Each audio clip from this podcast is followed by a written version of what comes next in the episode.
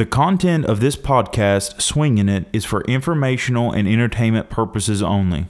The content discussed is not intended for investment advice nor a recommendation. Investing in any stock, security, bond, ETF, option contracts, or futures has substantial risk of loss. Chris McBride and John Burrell are not certified financial or investment advisors, nor are they registered brokers. By listening to this podcast, you acknowledge that neither Chris McBride or John Burrell will be held responsible for any loss that you may occur from acting on the topic or discussion in this podcast. These topics are not meant for recommendation. Chris McBride and John Burrell may hold positions in securities discussed in this podcast.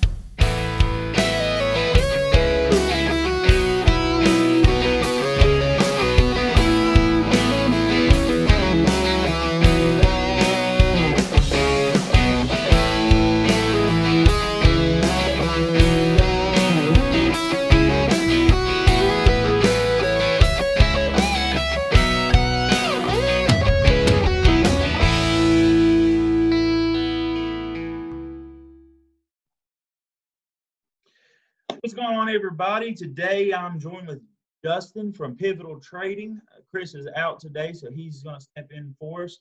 So hope you swingers are ready for this episode of the Just Swinging It podcast. Dustin, how you doing today? Oh, I'm doing all right, man. It's a little hot up here in northern Kentucky. Uh, I was going to mow later, but it looks like it's going to rain, so uh, it's going to be even more humid, I'm sure, after the rain on uh, other than that, I'm, I'm a little sweaty. I came back from the gym, so uh, you know, Yeah, absolutely. We appreciate you coming on. Um, yeah, it, um, yesterday I mowed the front yard, and then we had to go out for a, um, a family dinner, so I didn't get to get the backyard. And then it rained all day today, so I'll have to. I don't know if I'll do it at the top of next week or do it on the weekend. I try not to do any work on the weekend. I try to just relax. But since I have to work tomorrow, I might do it after that. But anyways, we have a few good topics today for our listeners.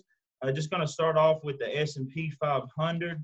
Um, it opened on Monday at $3,380.86, and it closed today on Friday, which you'll be listening to this tomorrow when it comes out. But on Friday, it closed at 3,397 and 16 cents. So it was another up um, up week on the S&P 500, which it seems like things just keep going higher and higher. Do you think that uh, we'll ever see a down day, Dustin? I sure hope so, man. I mean, I'm like you. I'm always carrying a little bit of short delta, and this is just relentless. I thought we had some vol kick in a couple days ago. Yesterday or two days ago, uh, had a nice big drop there. A little some vol kick in, and now I mean, just kind of like we were talking earlier. Uh, volatility isn't dropping as much as you think it would, which is just in general, yeah, I want some more vol, and I want to. This is relentless, man. I don't like it.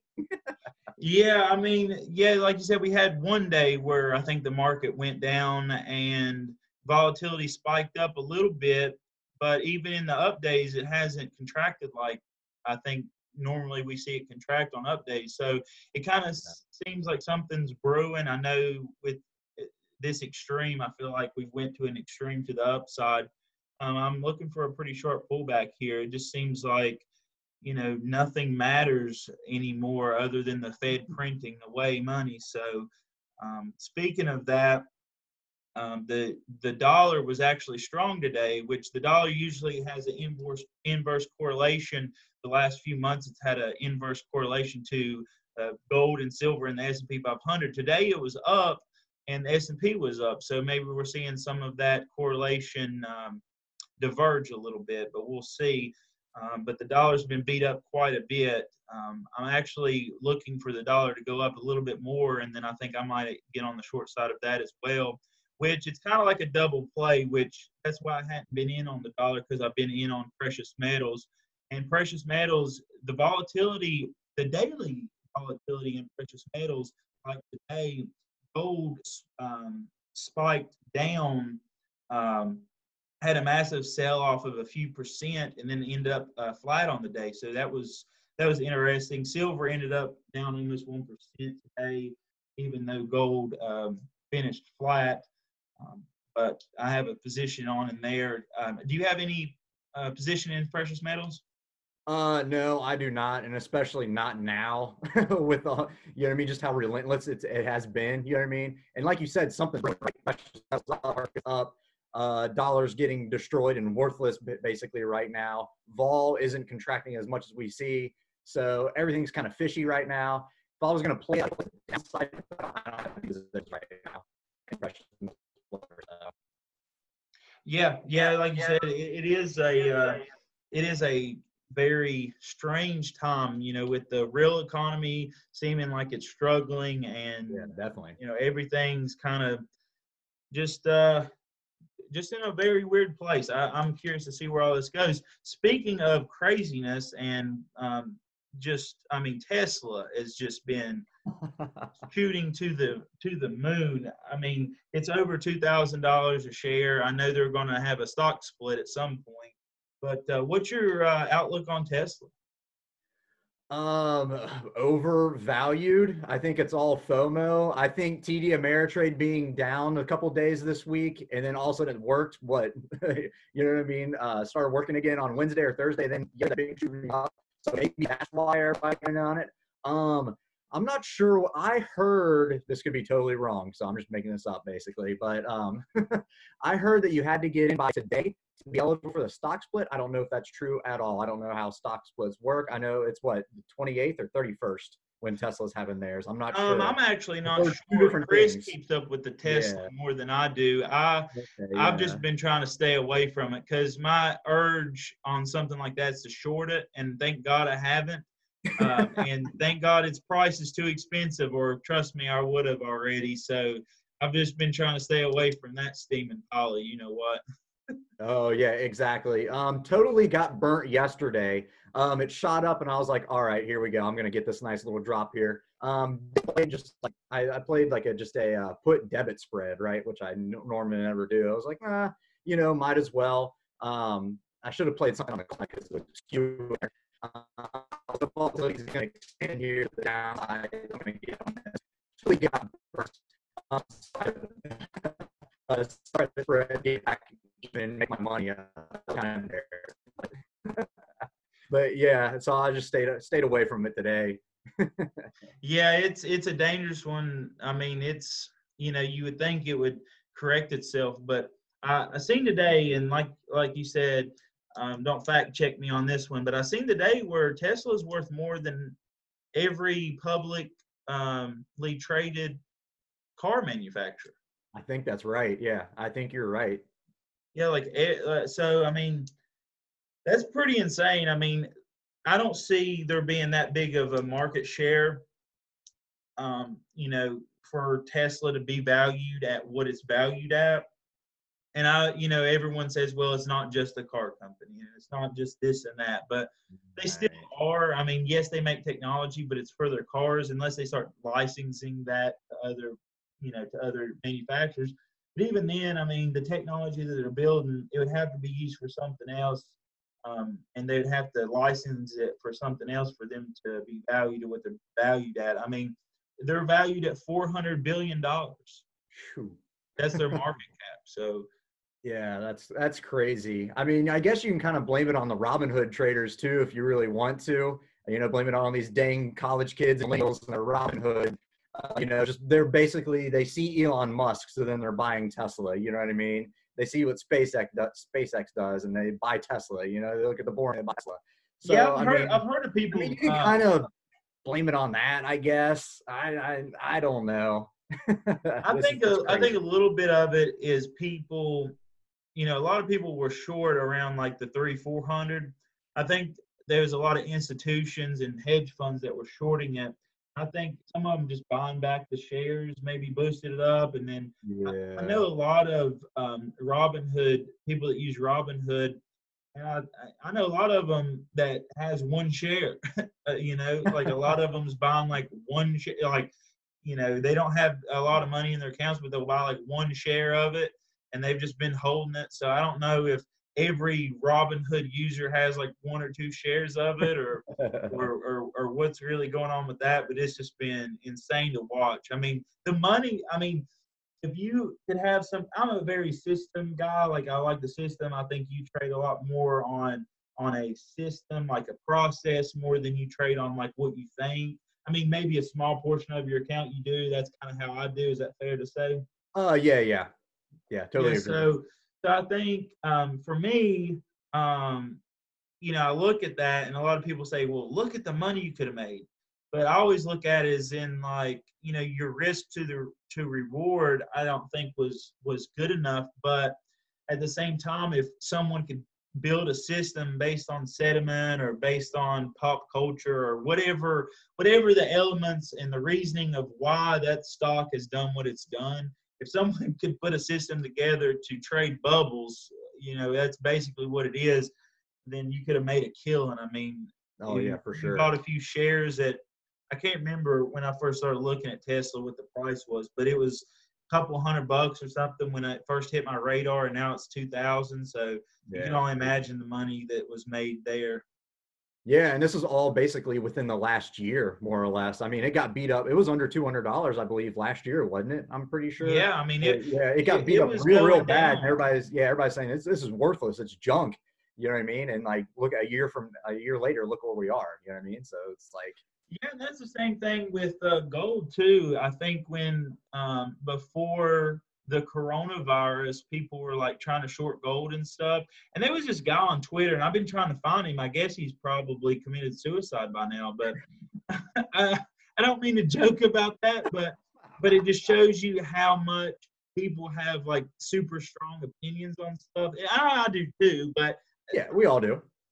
having to create a system and more strategic approach and that's kind of how i trade and been trading and you know that's that keeps me safe by sticking to a set of rules versus just well i think this is going to happen. Because really you can use technical analysis you can use whatever you use whatever method of picking direction you use you can look at anything and and if you have a bias to that direction you can make it you can make the story whatever you want it to be and you can use technical analysis. Two people can study technical analysis and one can be bearish and one can be bullish.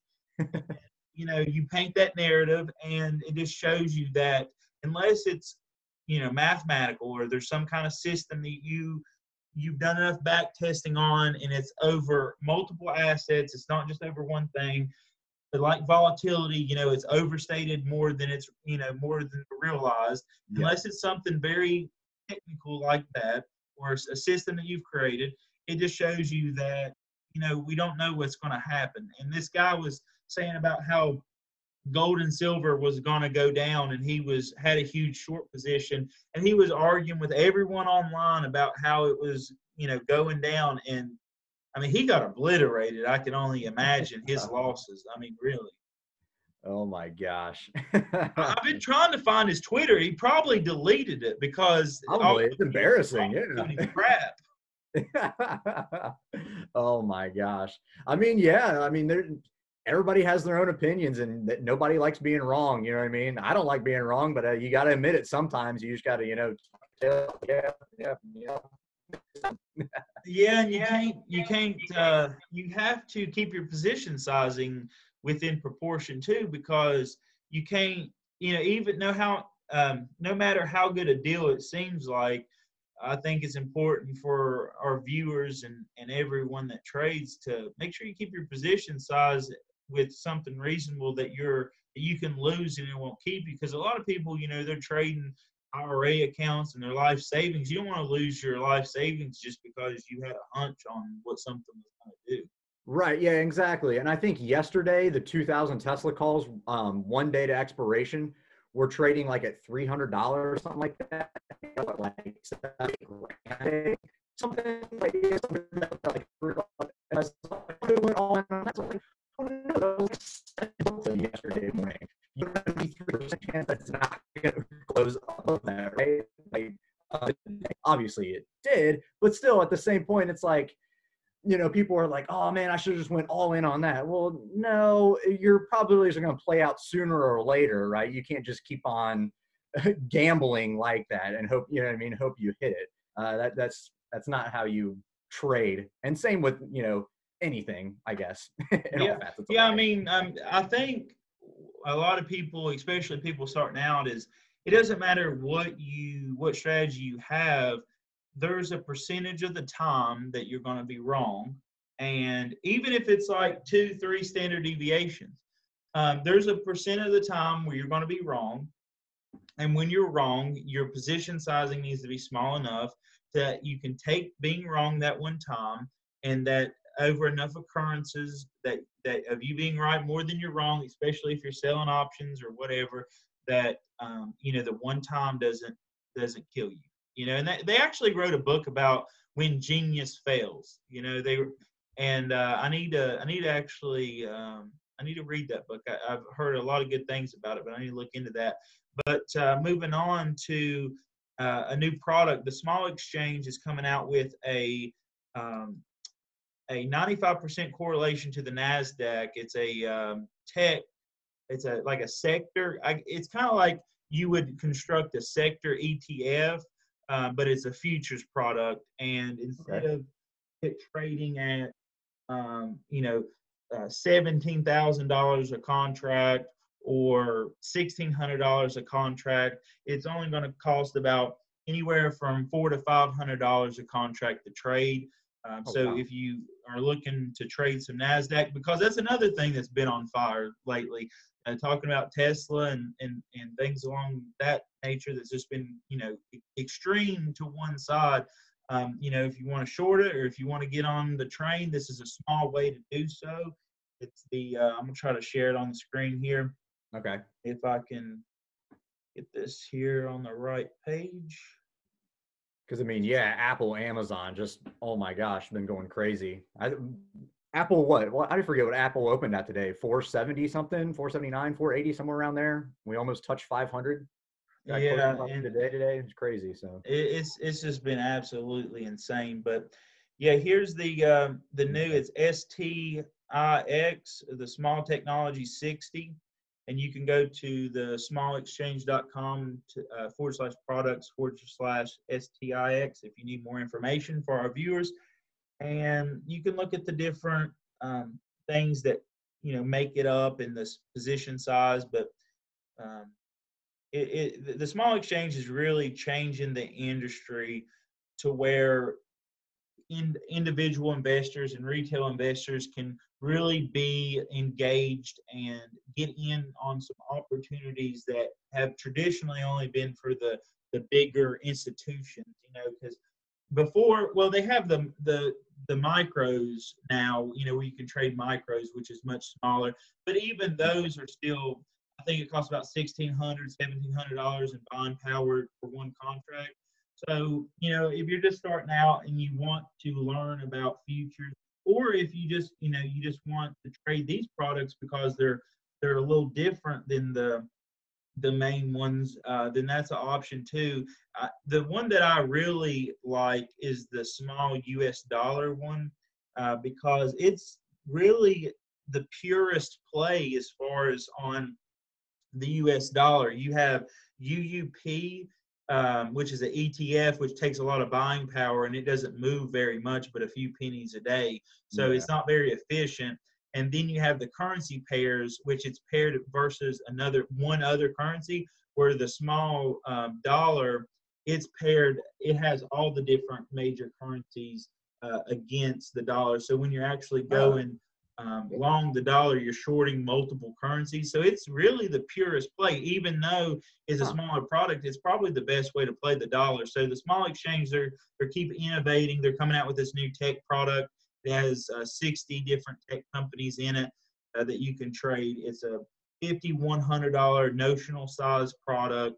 Um, and it only takes four or five hundred dollars to come out with that, so you can check that out. It starts trading um, at eight a.m. Um, uh, Eastern time um, on Monday. So it's you know it's going live very quickly here. Oh, okay. Now, is there a reason that the tr- the smalls only trade eight to five our time, or is that just? Yeah. So I, I'm, I don't know anything. I mean, I know about the smalls, but I don't know. You know what I mean? That. Much. Yeah. So the the reason that they're only trading that time slot is that's the um, like extended hours plus the regular time Yeah. um, that the the cash markets are really open. So they're only open during those uh, during those times um, because they don't have enough liquidity yet to go uh, Ah, yeah, that makes sense. overnight. That makes sense. Yeah. But. Um, it's not just liquidity. Some of it is after they release a product, it takes like six months for the regulatory firms to uh, sign off that it can trade overnight. But it's Okay. also a liquidity thing. So the smalls probably won't start trading overnight for probably, I would say, about four or five more months is probably the time span that it'll take them to just get the word out and get enough people in there. Now, however, don't um, be afraid of not having liquidity because there's market makers in there.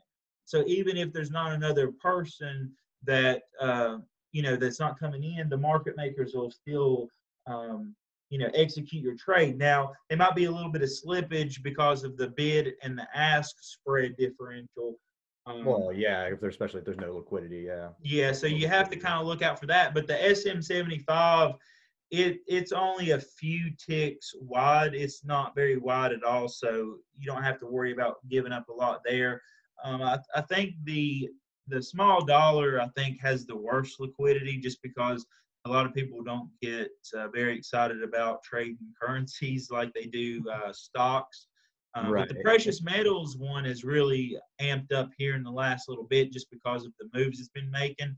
So its tick size have been, um, you know, shrinking there as far as the bid ask. So I'm really excited about the small exchange. I've traded the SM75 and I've traded the small precious metals. I haven't got into the dollar yet. I, I, I've kind of been waiting for a correction in there and also the liquidity to come in. But they've been promoting it. I think that uh, this will. I think this is the way for the future for retail investing, especially when they start offering options on. it. Oh yeah, definitely. Yeah, for sure. Then it should, you know what I mean? This is gonna change everything. But yeah, that's gonna be how, when when did they say like a specific date as to when they're gonna start trying to get options on these or So it's the same as the overnight thing. It's partially a, a regulatory thing, and then it's partially a liquidity thing. They want to have enough um, liquidity in there to where um, you know there's enough engagement in the actual uh, future to put the options on there. But I think after they, I think by the time they get regulatory approval, I think they'll probably uh, be ready by then to to put options on it. But a good thing about the small exchange product is it's all cash settled. So at expiration, they just debit or credit your account if you don't manage it. So you don't have to worry about um, you know something happening. Ah, okay. Oh, that's nice. And um, they have a small global oil one. And you remember when oil went like negative? Right, yeah, yeah, yeah. So that was the WTI contracts for the crude oil. Um, they, they actually had an index for their version. It's not out yet, but it's called the Small Global Oil, and it's not just the WTI. It's combined all like uh, several oil contracts, and um, th- they have an index that tracks its performance even before the actual product comes out for the future and I was looking at that. It didn't go negative uh, like WTI did, so that was interesting. So Oh, really? they've kind of crafted these to have enough diversity, so there's not that outlier risk that's you know built in, and they've kind of they've done a really good job of having um, you know a lot of popular names in their small stock 75 because the because like the S&P 500 hasn't added Tesla yet. The small Right. stock 75 already has Tesla in it. Oh, okay. Ah, that's interesting. so they've really made it to where they're they're you know they're keeping up with the times they put uh, very popular stocks uh, high liquidity stocks high volatility stocks. So these products really move around um, you know so you have a lot of volatility. I can't wait for options because you know if you do a strategy i know like you do like you sell. Eh, now are you selling like iron condors mostly or are you doing uh, iron condors and strangles or? Uh, mostly iron condors. Um, I do a little bit of strangles, um, just but it depends on how much it's gonna cost me. You know what I mean? Some strangles on like uh, you know three dollar, forty dollar stock because it'd be cheaper, you know, especially not hard to borrow stuff like that. But like, yeah, I'm not doing a strangle on like Amazon or anything. Right. Just- Right. yeah, sure. So basically, it's mostly just um, verticals and then iron condors. And now, as volatility rises, do you do you get bigger with your positions? Um, yeah, just a, a little bit. Um, I see that I can kind of go a little bit further out. So volatility is kicking in. I can go a little bit further out, right? You know I mean? And still collect a decent amount of premium. Um, but I don't actually, you know, I don't get bigger with my, I don't like, I don't sell 10 iron condors anymore. It's still one, but maybe I'll just try to get a little bit more premium than I normally would, um, per se, something like that. Or I might uh, go in in tranches on one day or something like that. But I, I wouldn't actually, um, like, I'm not putting on multiple iron condors. If that's what you're Now, are you still trading with a few days to expiration, or are you going further out in time? Um, so right now, still doing the zero day to expiration. Um, so right now, still looking around around 2 p.m. But it's been crazy because it's relentless, and you kind of have to wait until you get that vol drop. This is all me personally, right? So if anybody's listening, this is not how you trade. This is not the real way to trade. so uh, this is Yeah, just it's not me, my recommendations. We're just talking about what we. yeah, yeah, yeah. Exactly. Because I mean, obviously, zero data expiration, higher gamma, uh, higher rate of change. So your 10 delta can turn into 30, 40 delta really quick. So, but usually I kind of look at multiple things throughout the day and then I just kind of wait until I think volatility kind of kicked in towards the end of the day. And then I'm like, okay, I think I'm going to be safe now um, as far as an expansion of volatility in this in this certain underlying. You know what I mean? Most of the time it's just SPX. I'm like, all right, I think I'm good, more or less. And then I'm just right there at that 10 delta, nine, seven delta, somewhere around there. Um, and then I just kind of I have a certain dollar amount in my head um, compared to my width, my um, width of my wings um, of what I think I should be able to collect safely that day. Um, and then I just try to let it. That that's the whole goal of this whole strategy was to have something that I could play where I won't have to manage it as much, right? I mean, because you're doing it uh, at the beginning of the day, right? You have tons of volatility. Maybe something kicks in uh, midday, something like that. So I'm trying to find something closer to the end of the day and just let it expire. So you give me that money, I want to collect it as soon as possible, but not a recommendation. So this is still an ongoing strategy, trying to find the best way to do this. Um, there's been a lot of people that like to play iron flies, ride it open. They ride at 931. They're in their $50 wide wings on their iron fly, and then they just uh, let that volatility contract a little bit. You know, maybe in over an hour, they collect that $1.50 profit, and then boom, take it. There is people that like to um, sell credit spreads. You know what I mean? They watch uh, different things tick and stuff like that, ADD, and then uh, you know they get in a credit uh, credit spread on one side. Then all of a sudden they're in on the other side, so it's like a little, you know, I mean, skewed iron condor, or however you want to put it. Um, and then they try to let those expire, or at least manage them at fifty percent. I want something that's kind of smaller accounts that can kind of just let it expire, but obviously there's always those outlier risks. But so far, doing doing pretty well with that. But um, yeah, and then as far as like earnings plays, sorry I'm rambling on here. No, you're But as fine. You're far- fine. Go ahead. Yeah, yeah. As far as earnings plays, I try to like to exchange a higher gamma exposure for a larger IV contraction, but that's also risky as well. So whereas most people would like to go to the next month or maybe like three weeks out for their earnings, I try to go two weeks out or this week. Uh, you know what I mean?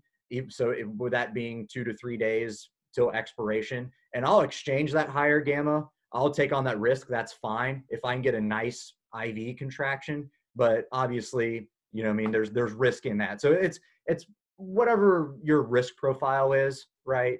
And um, you know what I mean. I I can deal with that, and I can manage fairly well. You know what I mean. I'm fine rolling down, rolling out, doing whatever. You know what I mean to manage that position. Um, but yeah, for now, just kind of not going too far out. Like you're you're more of a 45 to 60 day uh till expiration, right? And then you manage at 21 more or less, right? Yeah. So, but yeah. Anyway, sorry to answer your question. Yeah, a couple days so, out. so, um, do you uh, keep a specific theta number, like a ratio between theta and negative delta, or? So usually I'm always short delta, probably one one to two delta. That's usually where it is. Uh, I mean, neutral to um, one or two, three ish, and then theta is usually around 15 ish, uh, 17, somewhere around there. Okay. Um, yeah, yeah, yeah. So that's usually where it's at. Um, and then obviously it all changes when you know what I mean higher gamma exposure, right? So it changes very very quick. So, um, but yeah, usually uh, I kind of go by dollar amounts as well. So I mean, if I'm doing a five dollar wide strike, I'm trying to collect at least fifty cents for the day. So I mean, like we're talking, it's eighty something percent probably a profit on these, but I'm only making fifty dollars, but I'm putting up that four fifty, right? So um, you know what I mean? You kind of have to be quick with it, but then of course you're only watching for two hours. You're watching the last two hours of market rather than trying to watch the whole market as a whole for that whole day or a day or two. You know what I mean? So, um, but they're all really, really high probability. Usually you can just let them expire uh, worthless and you collect. I mean, it's only $50, but still that's you do that three times a, a week, you're 150 bucks for the week. You know what I mean? So, yeah, yeah. I mean, I like the strategy. Um, now, do you um, do you do static delta, short delta, or are you doing like your skewed iron condor? Uh, just a skewed iron condor, more or less. Yeah, usually I just kind of gauge on where I think that underlying, what that underlying has done for the day. So maybe I just kind of check a chart real quick. You know what I mean? I think we hit resistance. You know what I mean? And I think we're kind of done for the day look at the obviously the volatility. What's our expected move? Ah, about five dollar expected move. My ten delta is about twenty dollars out on each side. And I think I'm good for the day. You know what I mean? Just kind of gauge it that like that. And if I think we're, uh, you know what I mean, we're kind of over exhausted for the day, probably going to pull back a little bit, which most of the days I think we we are, you know what I mean, especially these past couple weeks. Um, then that's when I like to try and get um, as much theta and as much short delta as I possibly can. But usually I just try to stick to, you know, I mean, neutral, one, two, negative delta, and then just call it a call it a day. I got you. Yeah. So um so it's it's still very risky. No, I, I completely understand. If people are watching, like this isn't a recommendation, like oh, it's an easy, really you know high probability trade. Like yeah, but you're still it's it's zero day expiration. Only got a couple hours. You guys still got to manage it if you have to. You know what I mean? So yeah, I mean it's been working for you though, right? I mean, so yeah, so far so good. You know what I mean? But also all the technical analysis guys, they're saying like, oh yeah, these fifty, um, you know what I mean? These uh, MACD divergences and these Bollinger Band crossovers, they work too. You know what I mean? But they work until they don't work. So we'll see what happens when it starts not to work. you know what I mean? Then we'll go from there and we'll make adjustments accordingly. But for so far, um, it's working out pretty well. Uh, back tested. Uh, I don't. I, I didn't. I didn't think I back tested this new uh, strategy just yet. Um, but uh, we'll have to wait and see. You know. I mean, I've I've looked at research that um, Tasty Trade's done on it. I mean, it selling options um, in general have back tested really well. Right. Um, if you do it consistently. Now, if you do it sometimes and then not sometimes, you know, it doesn't work out. But for the most part, what I've seen is that selling options have worked out the biggest thing is keeping your sizing small and one thing that they'll do is they'll um, they'll as volatility rises they'll increase their size um, to specific specific points. They don't really i don't really say they don't really say uh, how much you should. They just kind of give guidelines of what your position size should be like no bigger than a few percent or something. Um, for me I pretty much just do Tasty Trade Mechanics. The only thing that I do different uh, than they do is they they don't care what it is. They'll be like, oh, it's high IVR, and then they sell it. I'm more of like a macro um, directionally person, but I like to use their mechanics because I think I think their mechanics uh, not like specifically how they do it, but just like how you know you're doing the same type of mechanics that they're doing. You, I mean, you've just adjusted them to how you want to do it. And I think that's fine. But that type of mechanics of like lowering your cost, improving capital efficiency, just like those main theme things, I basically just say, well, I look at macro and then I'm like, okay, then I overlay the tasty work mechanics or tasty trade mechanics over top of that because I, I feel that you know, like your high probability, capital efficiency, all, all those things is I think that's just good in um, you know investing in general, whether it's in the stock market or not, is keeping um, you know keeping mechanics that improve your success. I mean, that's really what this thing is all about. Yeah, exactly. And like going back to selling options, I mean, I believe that's the edge in trading options is selling. I mean, that's I'm 100% with that. You know what I mean? Uh, like say, well, we don't have that. You. You know what I mean? You just sell that option. if you're gonna buy a 50 delta call or sell a 50 delta call, you know what I mean? Like which one's always gonna work out? Or sorry, buy a call or sell 50 delta 50 delta put. My bad. Uh, you know what I mean? Which one's gonna have a higher probability of working out and yeah, higher probability of profit? It's gonna be the put every time, right? Uh, you know what I mean? So yeah, and the edge is um, the you know every strategy has to have an edge to work long term. Really is is is really what it comes down to to trading. It's just building a strategy um, that's going to have an edge on the market, and it has to be something. And and the the one for our viewers that's um, not familiar is um, realized volatility um, over you know uh, enough occurrences is uh, a smaller range than the implied volatility. So basically, you're just scooping up the difference in the the implied. Uh, I mean, in the realized versus the implied. So um, it, you know, it comes down to things. And talking about strategy, we're going to segue here a little bit into day trading. Do you do any day trading or scalping or whatever you want to call it? Um, so a, a little bit, but um, I mean, I guess technically I am day trading if I'm letting I'm doing zero date expiration and expire. That's true. Yeah, I mean, so uh, yeah, that's that's about it though. Do you buy um, do you buy um, stock intraday or do you do any like futures intraday or anything? No, no. So I don't mess with futures at all, and then stock I don't really mess with stock anymore. Uh, usually I'm just options trader more or less. So obviously, um, somewhere down the line, I should probably look into, you know, I mean, uh, try, trying to get long some stock and then selling some calls against it or something like that. But for now, it's just straight all options. Um, you know, once it's account size too as well. You know what I mean? Like if I want to buy 100 shares of something that I want to, you know what I mean? I see some vol in there. It's like, well, it'd be nice to have, uh, you know what I mean, some stocks against this, and I can kind of sell and get a little volatility arbitrage or something like that. But uh, yeah, account size. Why now? I'm just option just uh, options trading. So yeah, I think uh, you know I think the uh, the options uh, is, is best as far as stocks go. Um, the I don't think I would ever buy uh, stocks. Uh, honestly, just I mean I just it's either options or futures um, or futures options for me.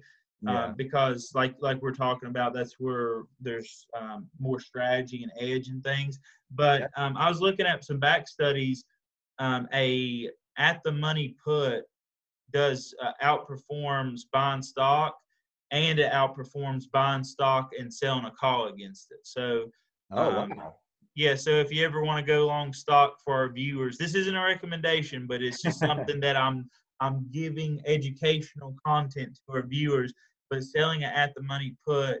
And even if you let it go to expiration, or if you want to do it even a little bit better, you can manage it at 21 days, sell it at mm-hmm. 45 days at the money, and just keep rolling it over. And that outperforms the underlying um, in the long term. Now, it might not in the short term, but in the long term, it outperforms it.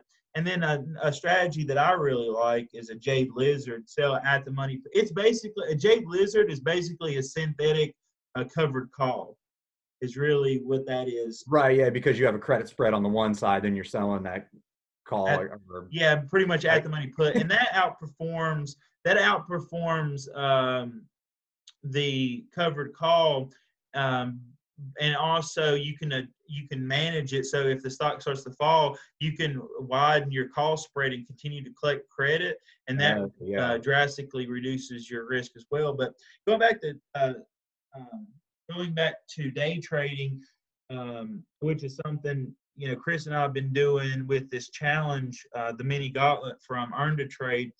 Um, the thing that I found with day trading, um, and I know that's a very, you know, I see ads for it all the time. I'm like bombarded by ads of uh, become a day trader and all this stuff.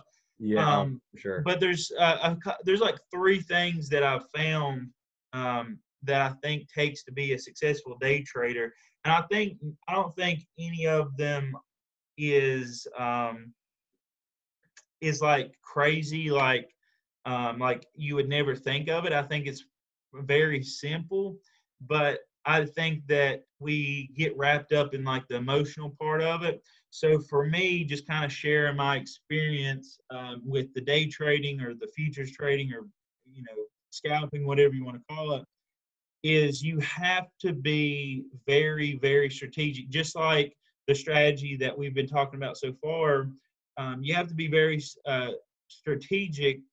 And so i'm i was normally not a indicators person. Um, you know I, am macro with tasty trade mechanics. That's basically uh, how i trade. Right. but you know i wanted to get into this day trading thing uh, to get funded because you can scale yourself so much and have real potential to do it for a living unlike uh, because there's no way of getting capital unless you raise it from family and friends or you do a startup thing or something. It's really hard for anyone to raise capital. You feel like crap. yeah, yeah, and so um, it's really hard to raise capital. But there's all these uh, uh, proprietary trading firms that's popping up, and you know the challenges are tough, but you know, if they're going to give money to anybody, you're going to have to prove yourself. But you really can scale these things and trade a few, you know, hundreds. You know, you can trade. I think one uh, shop offers two hundred fifty thousand dollars in funding.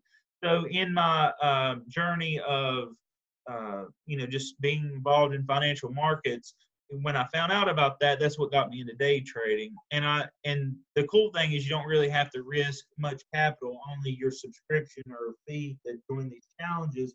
But what I found is the three things I found is you have to be able to, um, however you pick direction, it has to be very defined. It can't be I think it's going to go this way or that way. It has to be when this happens, I do this, and that's all the time I do it. And that's how I'm picking direction, and you do it every time. The second thing to it is you have to back test that strategy. I don't know if you can see my whiteboard, but I've been doing like tons of back testing. Um, oh, okay. I've been doing it by hand because it, it's too expensive to really buy the software to do it. Oh, so I've yeah. been like pulling up charts and, and and writing down the opens and the closes and things like that.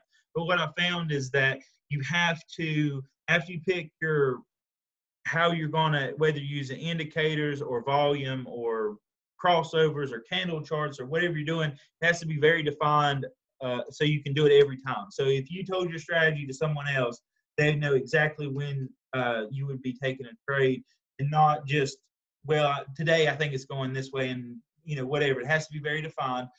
Second thing you have to back test it. So you have to um, see well when this happens what percent of the time does it go down and what percent of the time does it go up? And after you figure that out you, I, you don't have to but it makes the most sense to have a strategy that works out more than 50% of the time.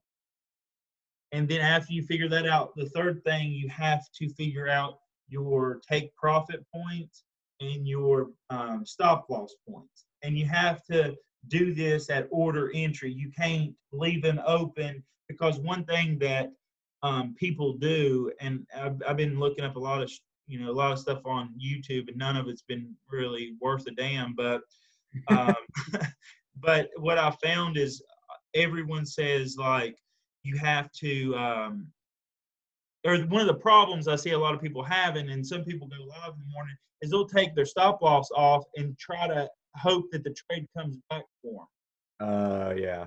And and and been there, done that. yeah. So you have to know that the percentages are going to play out. You're going to have a losing trade, and it's kind of like rolling a dice, like a six-sided die. if you roll that dice and you can and you can win four out of six times, as long as your risk every like you risk one to make one, right? That's like a simple way to set the strategy up. So when this happens, I'm gonna do this, and I back tested it. It works out four out of six times I win. So if you risk one to make one after enough occurrences, you're gonna make you know you're gonna be profitable. That's just how the math works. Yeah. So it's all about um, making sure that you either risk one to make two, or at very least you risk one to make one and have a high percent probability. It just has to be higher than 50%. Obviously, the higher the better. Um, and I've been testing out different strategies, and it's been working out. I found a strategy that works about 67% of the time. Um, and I've took about three trades. Um, my first one, uh, no, I took four trades. Uh, my first one was a $200 winner. My second one was a $400 loser, and my um, let's see, my third one was like a hundred. No, it was like a $50 winner, and my fourth one was a $900 winner.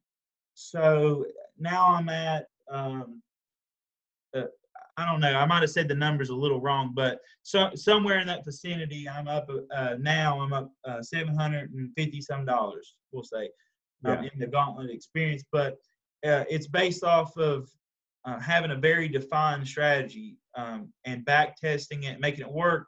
But the uh, another part of the strategy um, that I'm doing now is, and, and you said you're interested in this, so maybe this will help you. I don't know, but Oh yeah, yeah, no, no, keep going for real. I, I I'm, I'm loving this. So yeah, Yes, and so one thing that I found is that the um, so in the strategy that I'm doing right now, it it'll go against me. Like you have to measure how much it goes against you before it goes for you, and then you have to like look at all the the different points of okay, this time it went 12 uh, points against me before it went for me 15 points or this time it went 50 some points against me and it only went for me 20 points. Well, obviously that's a too big of risk reward, and that one time it could have continued going. So where are you going to set your? You know, when's the most op- optimal time? Because even though you might have a directionally um, correct strategy, like like you place it on, and at some point you're right, you can't say at some point I'm just going to keep this on until I'm right because in this strategy it eventually comes back but the two times it doesn't it completely wipes you out so even though i picked the strategy that was it was originally right like 90% of the time i'm like this is fantastic but then when i started looking at it it got it would go against you so much that it's not worth you know letting it go against you that much before it comes for you so i had to tighten my my take profit and stop loss area tight enough to where um, it only actually works out 67% of the time. But then you don't have big losses. And that was something else is when you're doing the trading challenges, you can only lear- lose a certain amount in a day. So, um, and, and that's just good risk management anyway. But it, it's it's interesting to see um, how it works. And like you were saying earlier, it works until it doesn't. But if you can get it to work more than it doesn't work, as long as you don't think the trade's eventually going to come back in your favor and you're just letting this loser run because I've done that too and realize that you're it's okay to lose this 20 points because you're going to make 40 points and Yeah. you know you're going to come out 20 points net net that'll be okay but it's getting to the the mental state of this this is how I'm going to set my trade up when this happens this is my take profit and loss um, and you know, this is how I'm going to manage the trade. I'm going to put this on as soon as I, you know, as soon as I place my order for this trade, and I'm going to walk away. I'm not going to look at it. Um, the only other thing that I've been looking at doing to improve is after it goes for me a certain amount, like like I was looking at this strategy where it's 20 points wide. If it goes against me like um, 10 points, uh, and then goes for me only 15, but then it goes back against me 20, and I have my stop losses at like 20.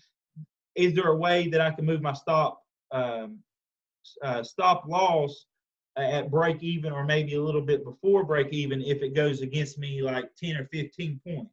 right, yeah. There's Alright. different ways um, you know that you it's very strategic. It's the most strategic thing.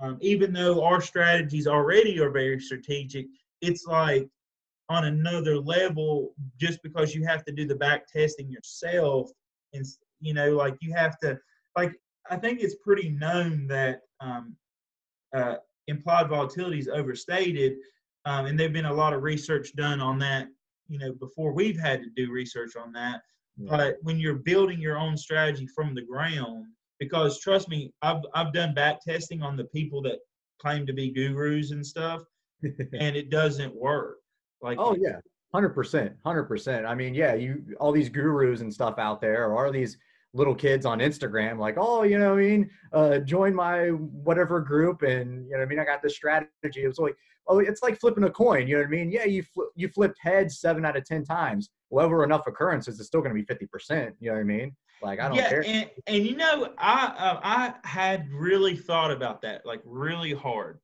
uh-huh. and so even though it's 50 50 and and then like when someone first looks at it they're like yeah but it, if you flip it so many times in a row you know it doesn't happen that many times. That's true but instead of thinking about oh excuse me instead of thinking about it like that if you think about you know those um those uh boards like a wheel of fortune board okay. spin? Yeah. So say you have like um 10 spaces on 10 like you know divided into 10 spaces like a wheel fortune wheel yeah. and five of them are black and five of them are red and you spin okay. it from the exact same spot every time it, you know it's just as likely to land on a red space or a black space black being you win and red being you lose yeah but it show it kind of thinking of it that way really it made made it click for me that hey it is just a 50-50 shot um, you know, of where it lands on the space, um, instead of just thinking about it, well, it only ha you know, if you flip heads 10 times, it only happens one in, you know, however many, and you think that that's a high percentage bet, but it's really not. It's like hitting that spinning wheel uh, at the same spot. You know, you, there's still the same amount of um, outcomes that can happen. Yeah, it's gambler's fallacy. That's totally. I don't. Um, the bearded friend Josh, who uh, does all our pivotal stuff with me, um, we had an awesome time in Vegas for my bachelor party, and uh, he, uh, you know, about about eight or nine reds in a row at the roulette table. I'm like, oh, come on, it's got to hit black here, got to hit black here. a Couple hundred dollars, couple hundred dollars, um, and all he got out of it, uh, he got a beer. The waitress lady came over and was giving everybody beer. So, uh, you know, I mean, that was the most expensive beer he ever had. I mean, it, it, can't possibly hit 10 reds in a row. It, it sure did. Yeah. that's what it is. It's yeah. Obviously it's not exactly 50 50 for roulette table, but more or less it's the same thing, right? You know what I mean? You think because, oh, it hit seven times, eight times here, then it's got to be this the next time. No, it's, it's, it's starting at the same point basically every time, and it's 50 50. So, yeah, I mean, that's a good, that's a good lesson, you know. Uh, I mean, it's a hard lesson, but Oh yeah, for sure. Yeah, yeah. Uh, he wasn't too happy after that because basically, you know, in in Vegas, if you sit down and act like you're playing, they'll come around and give you some drinks or whatever. I don't drink anymore, but uh, at the time, you know what I mean? Like, oh man, we need some drinks, and they're too expensive. Let's sit down and act like we're playing. Ah, well, we might as well start playing now. Oh man, four reds in a row. Oh, five, six. Oh, that's it. We're going all in, all in. And then before you know it, uh, it it's gone. that's pretty cool. I haven't uh, got the chance to go out to Vegas. Did you like it? Uh, oh, dude, I loved it. I loved it. We went out there for that, so my bachelor party, and then we actually went out for the money show um, back in, I believe it was last November. Yeah, out there. So that was that was really really cool. Um, got to meet a few people out there. Tom Sosnoff got to actually shake his hand and see him in real life, so that was pretty cool. Nikki Bat and Mike Butler and all they were all there. So um, yeah, it, it, it was pretty crazy. You would think. Let's see, how do I want to say this? It, there's a lot of people there who are interested in trading, but you think they would be more knowledgeable than what they are, I guess. Uh, if that makes any sense. I, I'm saying that okay i'm kind of that's really pretentious to say but after watching tasty trade and like learning you know what i mean just like understanding the basics of options and just different strategies and everything that tasty trade has to offer um, going out there you still had a lot of people who were just asking just basic questions and everything. And there was a lot of forex people there too. I'm like, what what is going on? I thought this was like a You know what I mean? Like a, um, I don't know. I thought everybody was pretty well established here, but no, there's people just basically trying to sell their little, you know, I mean, buy calls here, strategy, buy puts here, strategy. It was, it was, it was, it was interesting, I guess, to say the least. But it, it was fun though. It was a good time. I, I, I would definitely go back again. We were actually trying to go this. Uh, when did they just have the virtual money show? I think it was like last week or a couple days ago, something like that. Um, and we that was actually scheduled to be like August 16th or something like that out there. And we were actually going to go to that, but once they made it virtual, um, obviously we couldn't do that. But but yeah, next time I'll hit you up. Let's go. yeah, yeah, I definitely, I, I, definitely like to go out there, and you know, so uh, this is something that you can um, relate to, and we, um, kind, of, I hope you don't have anything to do. I'm kind of dragging you out here, um, but so being a musician, um, uh, I don't. Do you know Pensado's place? I'm sorry, I don't know what that is. Okay, so anyways, it's a it's a thing about recording basically, okay. and uh, so I got into like learning about recording and stuff. And they used to have these trade shows in Nashville of uh, recording, and they and they would have different people there from different companies with you know different products, and basically they they trying to sell stuff, and it was fun. But they would also have a panel of uh, professional songwriters, recording engineers, like you know the behind the scenes people of the music industry and we would you used to always go to that, and it's funny how you said you went to that and they they seem like they didn't really know much. Yeah. It, it was the same type of thing. Like you're like, well, okay, you have this entity like Tasty Works, mm-hmm. um, at Pensado's place is what I think the equivalent of that in okay. their own industry. And yeah. you're thinking like, why why are people asking that question? Like, you know, and we've had some really good conversations here today and in the past before um, about you know options, and you and I understand it, and you know we can all have a conversation about um, what we might th- think isn't like we don't think it's that complex, but we've already learned it. But you go and talk to somebody else, and like you said, they just, I mean, it's like the basic strategies, and they don't even completely understand what they're doing. Right. Yeah. Yeah. Yeah. Definitely. Yeah. It's it's it, it was crazy because uh, Nicky Bat had his own little. Uh, it was like an hour long little uh, breakout session or something like that about iron condors. You know what I mean? I was like, oh, okay. This is that's I love iron condors. That's what I do. You know what I mean? So uh, me and Josh sat down on that, and you just had people. Like it, all it was was basically um, make your iron condor wider rather than narrower. That's all it was, right? Because more premium, wider break evens, done. That's basically all it was, more or less. You know what I mean? And he probably showed a back test or something. Yeah, yeah, that's all it was. That's literally all it was. And I was like, why well, I know that, but I mean, that's it's good to see. You know what I mean? Like, because I've heard them say that plenty of times before. You know what I mean? But uh, you know, it was just good to see visuals and you know what I mean, all that good stuff. And people were just asking, just like dumb questions like dude don't, don't you watch like or did you not listen to what he just said or don't, don't you watch tasty trade like don't you know like what it was it was mind boggling to me you know what i mean like, why would you pay all that money to go out to Vegas for this and then like not no shit? yeah, exactly. so I don't know. It, it, was interesting, say the least. yeah, for sure. Um, I mean, I, I, I always wondered because I know the money show is like its separate thing, right? Rather than like it was like what's it called, the Trader Show or the Traders Expo Money Show. Okay, so but it's not it's not a tasty trade thing. They're just there. Oh no, no, yeah, yeah, they're they're just there. They're just there. Yeah. So they have. So I've seen. I don't know a whole lot about it, but I, I know I know of what you're talking about, and I've seen some interviews on there in the past. Uh, they have like you know technical analysis people and everything there, right? Yeah, yeah, they do. So there was also a lot of like forex breakouts as well. Um, so just kind of like, eh, whatever. You know what I mean? They can they can do whatever they want. But there's a lot of um, just people trying to sell you their strategies, and a lot of you know, pay us three thousand dollars a month, and we'll send you these so this such and such many strategies. You know what I mean? Basically, it was funny because we were sitting there and we were waiting for Tom Sosnoff to come on. You know what I mean? Like basically everybody was. Um, but you had the whole day was just kind of like buy my strategy, buy our this, buy this, buy this. You know what I mean?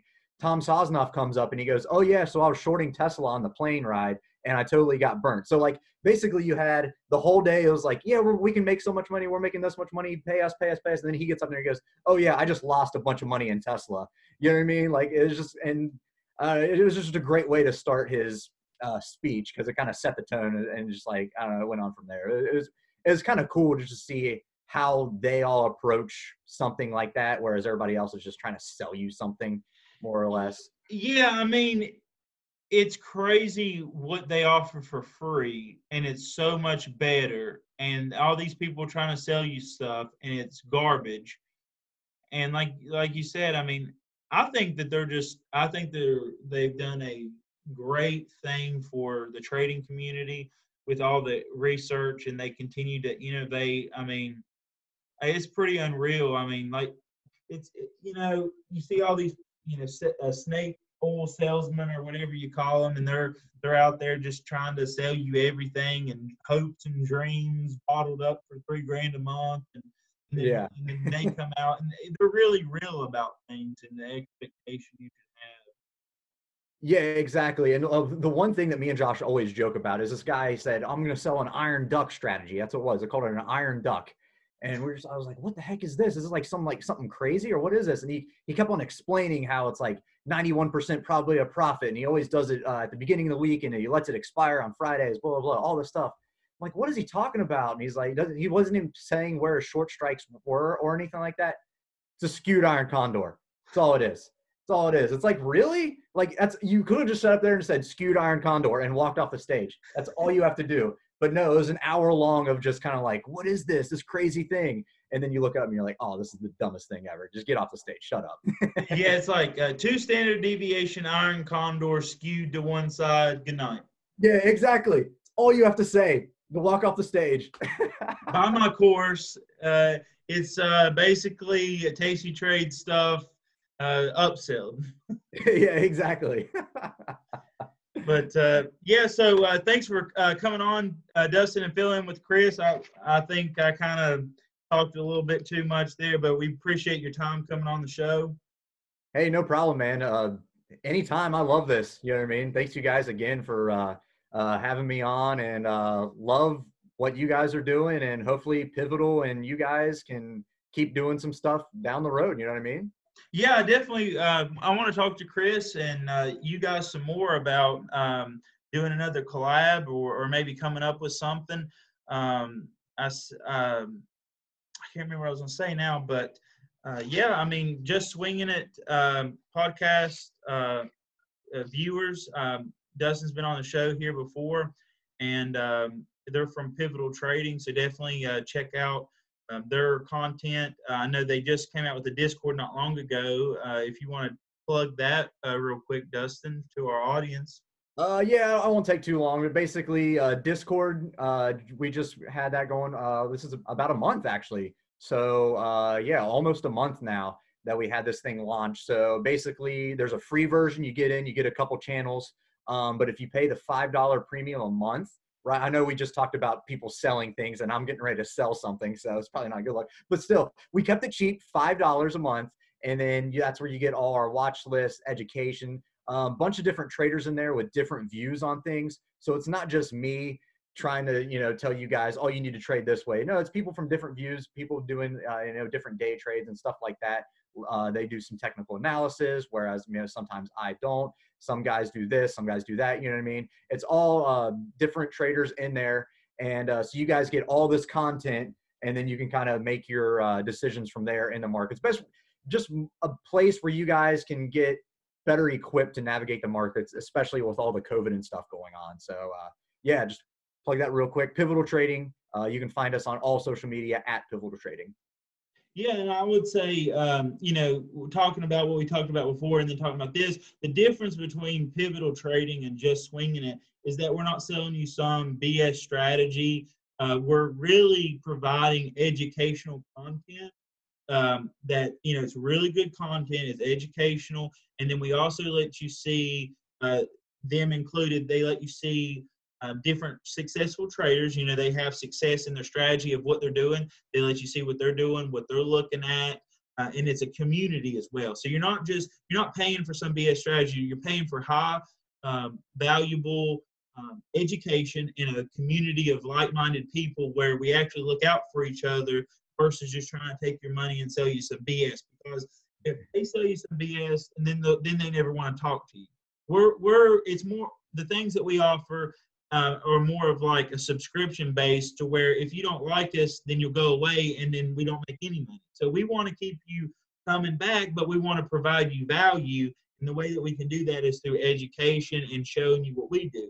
Um, I have uh, BurrellInvestments.com where I share my strategy uh, for free and a downloadable package, and then also have a paid subscription where I uh, provide macro content and a little bit of education. And you can also email me directly uh, and talk about your strategy and what you're looking at and the best ways to put it on. So, what we offer is uh, both pivotal trading and what I do and the Just Swinging It podcast is we uh, offer mainly education and also uh, you know a look at what we're doing. You know, I trade a, a account that's public where people can see what I'm actually doing and the losses and success. It's not just me tell you all my winning trades and not about my losing trades. You know, it's it's open account.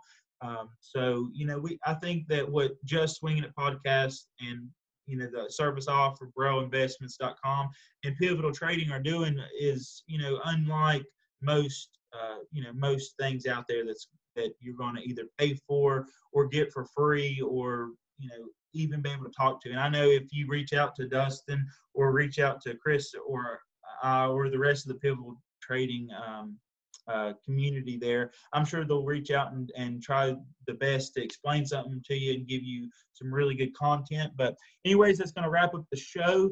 Um, uh, this is um, Friday for us, but you'll be catching this on Saturday. So hope you you guys have a good weekend and uh, enjoy uh, enjoy trading and uh, enjoy life. And we'll catch you next week. See you guys. Yeah.